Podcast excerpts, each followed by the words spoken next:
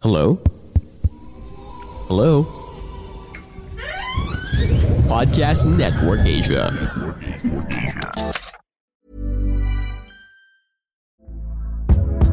Hey there, it's Michelle Norris. I'm host of a podcast called Your Mama's Kitchen. When I travel, I'm usually looking for a way to find a taste of home when I'm not at home. And one of the things I love to do when I am at home is entertain. And Airbnb allows me to do that. When I was in California recently, I rented a house that had a great kitchen. And when we were sitting around the table, we we're all thinking, we're in someone else's house. Someone could be in all of our homes as well. If you have a home, but you're not always at home, you have an Airbnb. Your home might be worth more than you think. Find out how much at airbnb.com/slash host.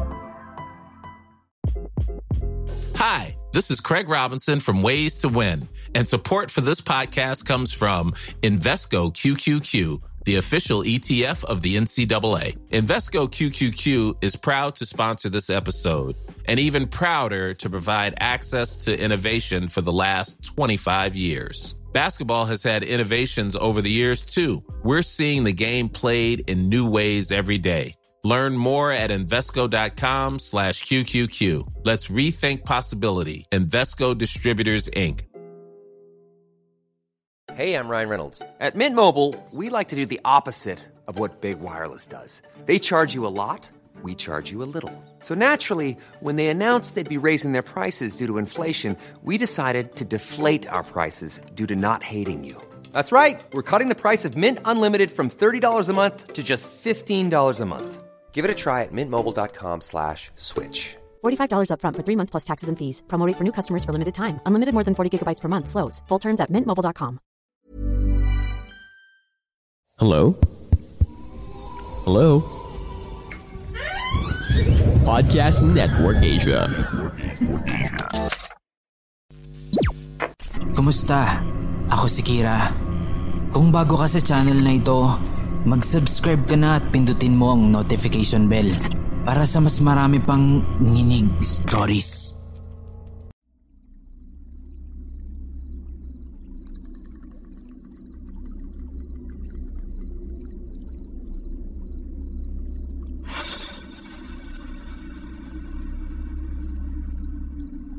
Hello po, Boss Kira. Si Queenie po ulit ito. Maraming salamat po sa pagtatampok nyo ng kwento ko na may pamagat na lumilipad na nilalang. Ang ikukwento ko po ngayon ay karanasan naman po ng ate ko noong nag-aaral pa siya sa isang Bible school. Hindi ko na lang po babanggitin ang pangalan ng academy. Isa po talaga sa mga pangarap ng ate ko ay ang maging isang Bible woman. Noong dalaga pa po siya, ay palagi po siyang nagbo-volunteer sa simbahan namin tuwing may outreach. May tao ng outreach program po kasi ang church namin at ginaganap ito tuwing summer na kung tawagin namin ay Vacation Bible School. Si ate po ang isa sa mga nagtuturo sa mga bata rito. Dahil sa kahiligan at kagustuhang magturo ni ate, ay nag-enroll po siya sa isang Bible school sa Iloilo. Tuwing summer lang po umuwi si ate dito sa amin. Nga pala, taga Negros Occidental po pala kami, Boss Kira. Minsan nung umuwi si ate, may naikwento siyang kababalaghan sa amin na naranasan nila ng mga kasama niya sa Bible School. Yung Bible School po nila, Boss Kira, ay may sponsor po na orphanage. At yung mga bata po roon ang tinuturuan nila ng mga aral sa Biblia. Tuwing Monday daw po, schedule ng mga bata na magpunta sa library para daw po makapagbasa ng mga libro na gusto nila. Kwento ni ate, may isang bata daw po sila na napapansin na palaging absent tuwing lunes. Batang lalaki po siya, Boss Kira. Napakabibo daw po ng batang iyon at napakapalakaibigan. Active din daw po ito sa mga Bible studies nila at maalam daw po tungkol sa Biblia. Nakakapagtaka nga lang daw po na sa tuwing lunes ay absent po siya. Kaya naman daw, noong sumunod na lunes na absent na naman yung bata, naisipan daw po ng ate ko at ng mga kaklase niya na hanapin yung batang lalaki habang yung ibang mga bata ay abala sa library. Nilibot daw po nila yung lugar na posibleng paglagian ng bata. Sa playground, sa basketball court, sa kantin, sa classroom, at sa activity room. Pero wala daw po doon yung bata. Hinanap din daw po nila kahit sa mga CR ng building. Pero wala daw po talaga. Nung mga alas tres na daw po ng hapon, ay nagpasya na silang dumulog sa kanilang din para tignan yung mga CCTV footage ng kanilang paaralan. Tinugunan naman daw po sila ng din nila at agad daw po silang tumungo sa security department. Sa kanila tinignan lahat ng CCTV camera na nasa monitor. Inisa-isa daw po nilang tignan niyon. Hanggang sa makita nila ang bata na nakasabit sa hawakan ng hagdan ng dormitory nila. Dali-dali daw po nilang tinungo kung nasaan yung bata. At ganoon na lang daw po ang kilabot na naramdaman nila nung marinig nila yung sinasabi ng batang lalaki. Nire-recite daw po nito ang isang sikat na Bible verse. John 3.16 For God so loved the world that He gave His only begotten Son, that whosoever believeth in Him should not perish, but have an everlasting life.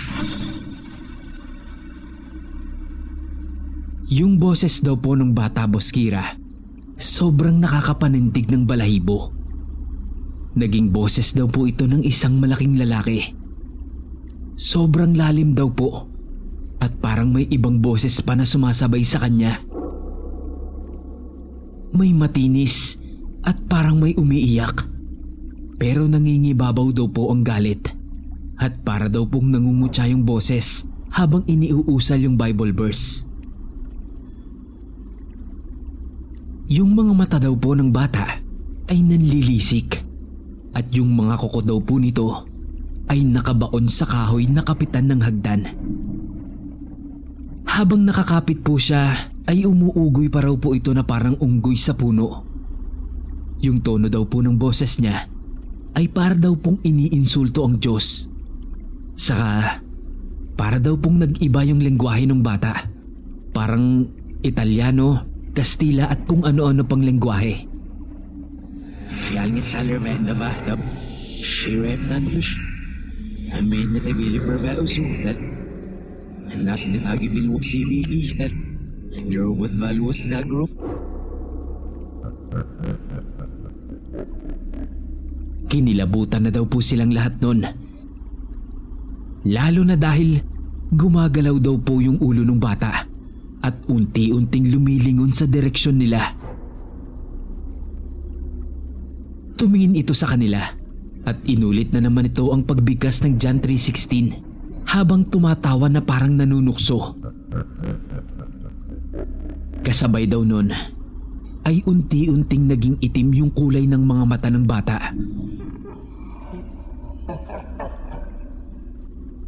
Napadasal na daw po silang lahat habang patuloy pa rin po ang bata na nung mga sandaling yon ay sinasapian na daw po ng demonyo. At ginagamit daw po nito ang bata para lapas tanganin ang Diyos.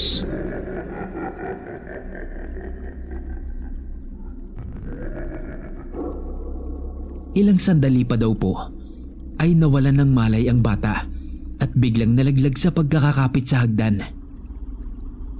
Dali-dali naman daw po nilang isinugod ito sa klinik. At nang magising daw po ang bata, kitang-kita daw po nila ang pagkalito nito sa nangyari. Tinanong nila ate kung bakit daw po siya laging absent tuwing library hour nila. Ang isinagot daw ng bata, Nandun lang naman po ako teacher. Nakaupo lang po ako sa sulok ng library. Kaso po, yung itim na anino, palagi niya akong niyayaya na maglaro. Dahil daw po sa pangyayari na yon, ay nagsagawa daw po ng exorcism ang kanilang dean na siyang reverend pastor nila. Hindi na daw po nila nasaksihan ang pag-cast out ng kanilang dean dahil delikado daw po yun para sa mga nag-aaral pa. Lalo na sa mga mahihina ang pananampalataya.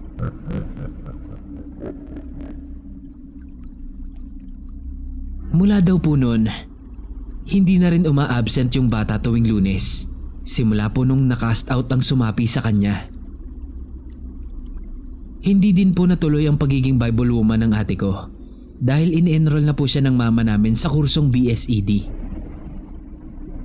Hindi daw po yun malilimutan ng ate ko. Dahil magpasa hanggang ngayon daw po, ay napapanaginipan niya daw po yung batang sinapian.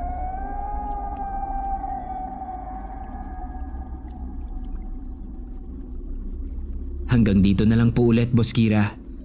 Asahan niyo pong may bagong karanasan po akong ibabahagi sa inyo. Maraming salamat po ulit. Ingat po tayong lahat. And God bless us all.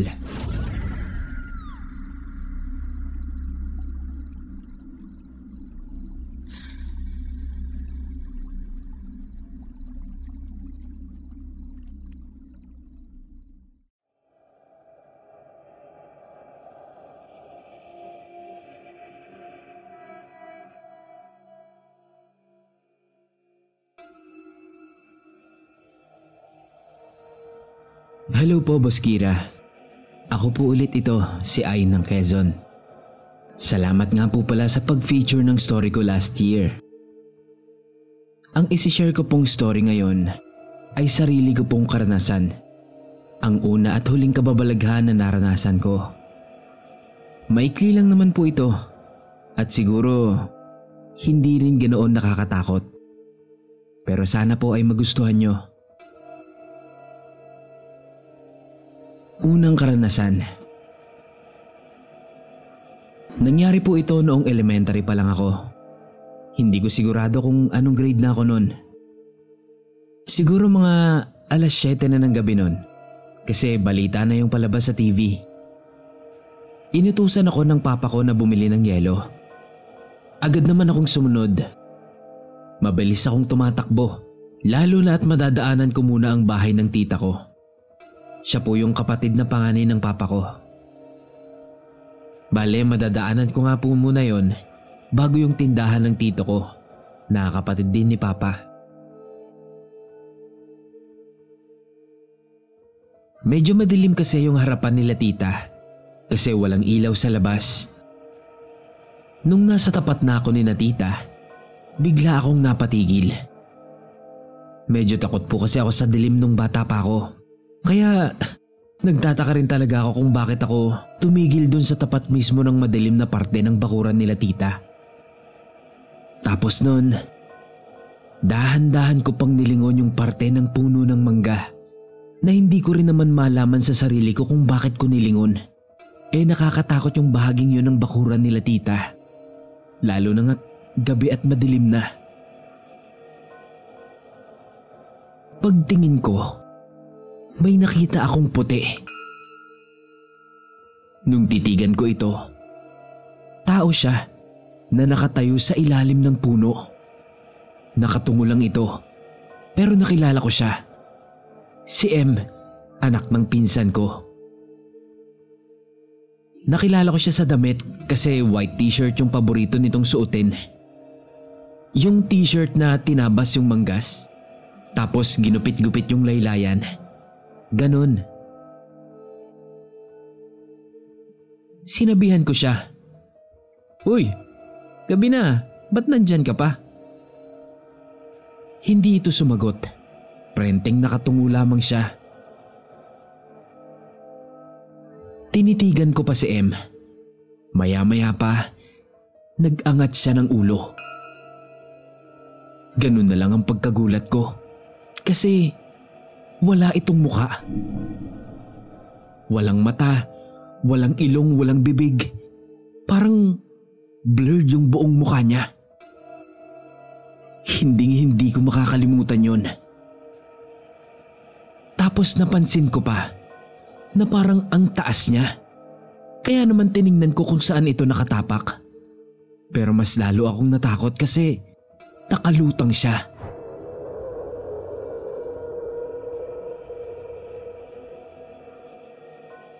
Sa takot ko, eh, ay nag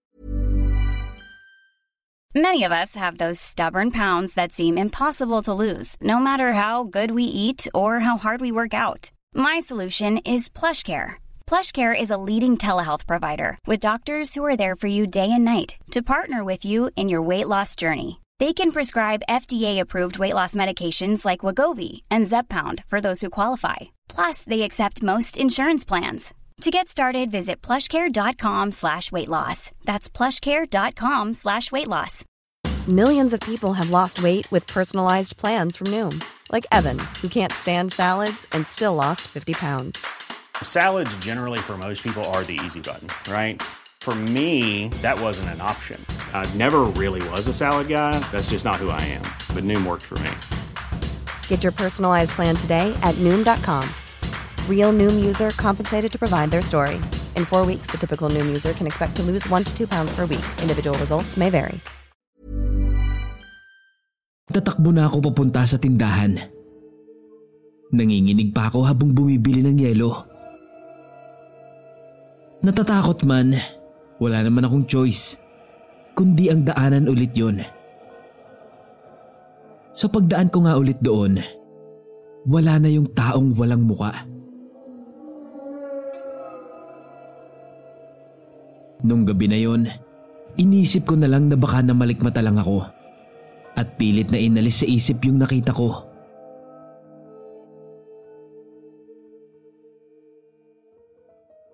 Pero kinabukasan po nun, nung makita ko si M, tinanong ko pa rin siya kung ano bang ginagawa niya sa may puno ng mangga kagabi. Ang sabi niya lang, hindi naman daw siya lumabas ng gabi. Maaga pa lang daw ay natulog na sila ng mami niya. Kahit po paulit-ulit kong kumbinsihin ang sarili ko na guni-guni ko lang yun, parang walang epekto. Kasi parang paulit-ulit ko siyang nakikita sa isip ko. Lalo na kapag napapadaan ako ron at napapahinto ako sa tapat nila tita. Parang palagi kong nakikita yung batang walang muka. Ang pinagtataka ko lang, bakit doon siya nagpakita sa may puno ng mangga? Kung saan may nakapintang krus sa katawan ng puno.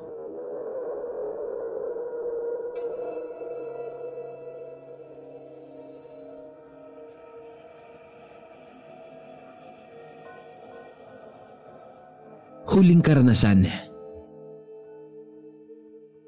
Nangyari naman po ito noong high school ako at sa bahay po ito ng lola ko.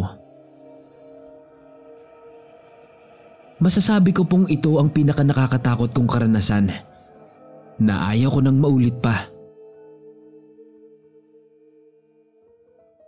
Nung ma-stroke po si Lola, since busy ang lahat ng mga anak niya, kaming mga apo niya, lalo na kaming magkakapatid ang nagpapalitan sa pagsama kay Lola sa bahay niya.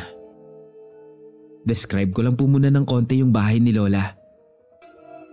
Malaki yun. Sementado ang baba at taas. Pagpasok mo ng pinto sa right side ay may queen size na kama. Doon po kami natutulog ng mga apo. Katabi po noon ay ang katre ni Lola. Isang dipa din po ang pagitan.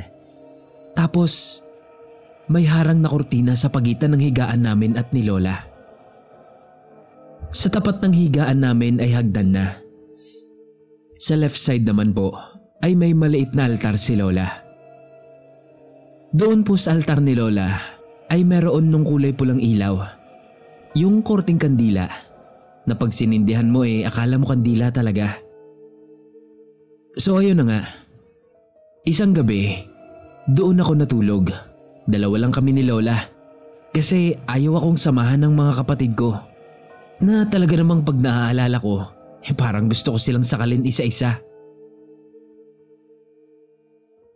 Eh di yun na nga. Kapag natutulog na po kami doon, sa second floor lang po yung bukas ng ilaw. Tapos sa baba, patay na lahat. Naalimpungatan po ako noon. Ewan ko basta bigla na lang akong nagising. Habang nakahiga ako, inaaninag ko yung orasan na nakasabit sa may hagdan. Alas tres pa lang ng madaling araw. Iniikot ko yung paningin ko. Tapos noong mapagod na yung mata ko, ay nagtaklob na lang ako ng unan para makatulog na ulit. Kaso maya-maya, naramdaman ko na may humiga sa tabi ko. Nakatagilid ako noon ng higa, patalikod sa higaan ni Lola. Alam kong hindi yon panaginip. Kasi gising na gising ako nung humiga yung kung sino mang mabigat na yon. Ramdam ko yung paglubog ng kama, kaya nasabi kong mabigat yung humiga. Nung una, naisip ko na baka si Lola. Pero napagtanto ko, wala naman akong narinig na yabag ng paa. Doon na ako natakot. Kasi kung si Lola yon, dapat maririnig ko yung lakad niya. Kasi hinihila ni Lola yung kabila niyang paa sa tuwing naglalakad siya dahil paralisado na yung kalahating katawan ni Lola. Nagtindigan talaga lahat ng balahibo ko sa katawan, sa batok, at parang pati ang buhok ko sa ulo ay nagtaasan din. Pakiramdam ko noon ay nangangapal ang ulo ko. Grabe yung takot na naramdaman ko noon. Totoo po pala, Boss Kira, na kapag ikaw na yung nakaranas ng kababalaghan, hindi mo na malaman kung ano ang gagawin mo. Parang bigla ka na lang maninigas sa takot. Gusto kong sumigaw, pero hindi ko naman maibuka yung bibig ko. Inisip ko rin na bumangon at lumipat sa tabi ng lola ko. Ang kaso nga ay naninigas ang katawan ko. Naisip ko rin noon na lingunin yung nasa likod ko para makita ko kung sino ba yung katabi ko. Dahil doon, naalala ko yung kwento ni Lola na binisita daw siya ng dati nilang pari sa simbahan pati na nung mga dati niyang kasamahan sa simbahan na yumao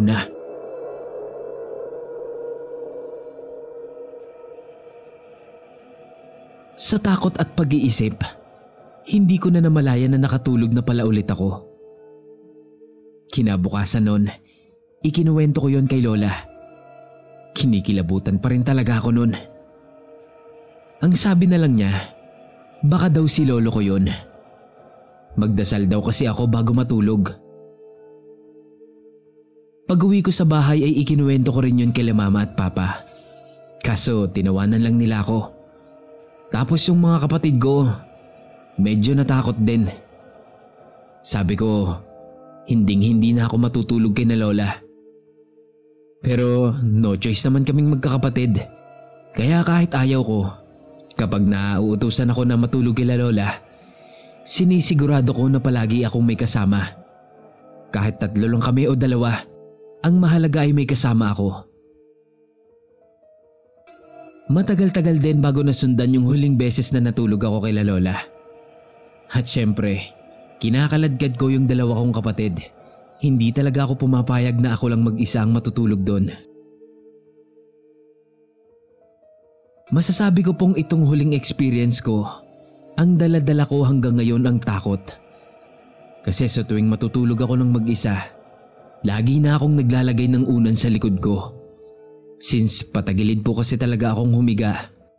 Pakiramdam ko kasi palaging may tatabi sa akin.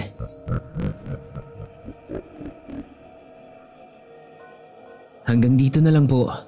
Sana po ay mai-ere niyo po ulit itong karanasan ko. Siya nga po pala, Boss Kira. Pahay naman po sa classmate ko na bagong recruit ko sa channel mo.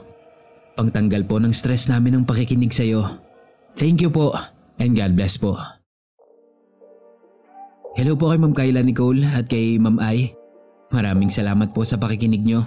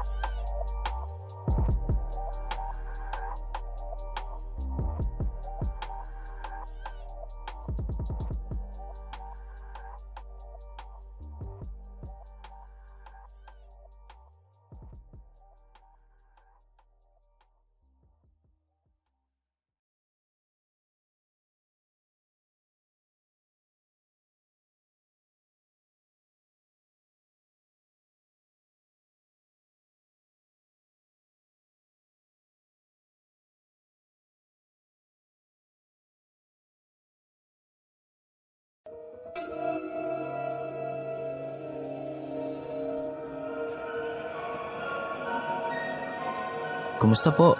Maraming salamat po sa pakikinig nyo sa ating kwento. Kung nagustuhan nyo po ito, please like and share. I-comment nyo na rin po ang inyong mga suggestions at reactions kung meron man. At kung gusto nyo pa pong makarinig ng mga ganitong kwento, mag-subscribe na po kayo at pindutin nyo po ang notification bell para lagi po kayong updated sa mga bago nating uploads. Salamat!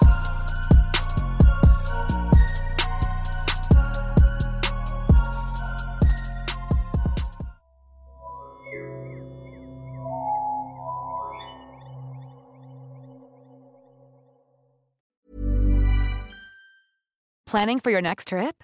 Elevate your travel style with Quince. Quince has all the jet setting essentials you'll want for your next getaway, like European linen, premium luggage options, buttery soft Italian leather bags, and so much more. And is all priced at 50 to 80% less than similar brands. Plus, Quince only works with factories that use safe and ethical manufacturing practices. Pack your bags with high-quality essentials you'll be wearing for vacations to come with Quince. Go to quince.com slash pack for free shipping and 365-day returns.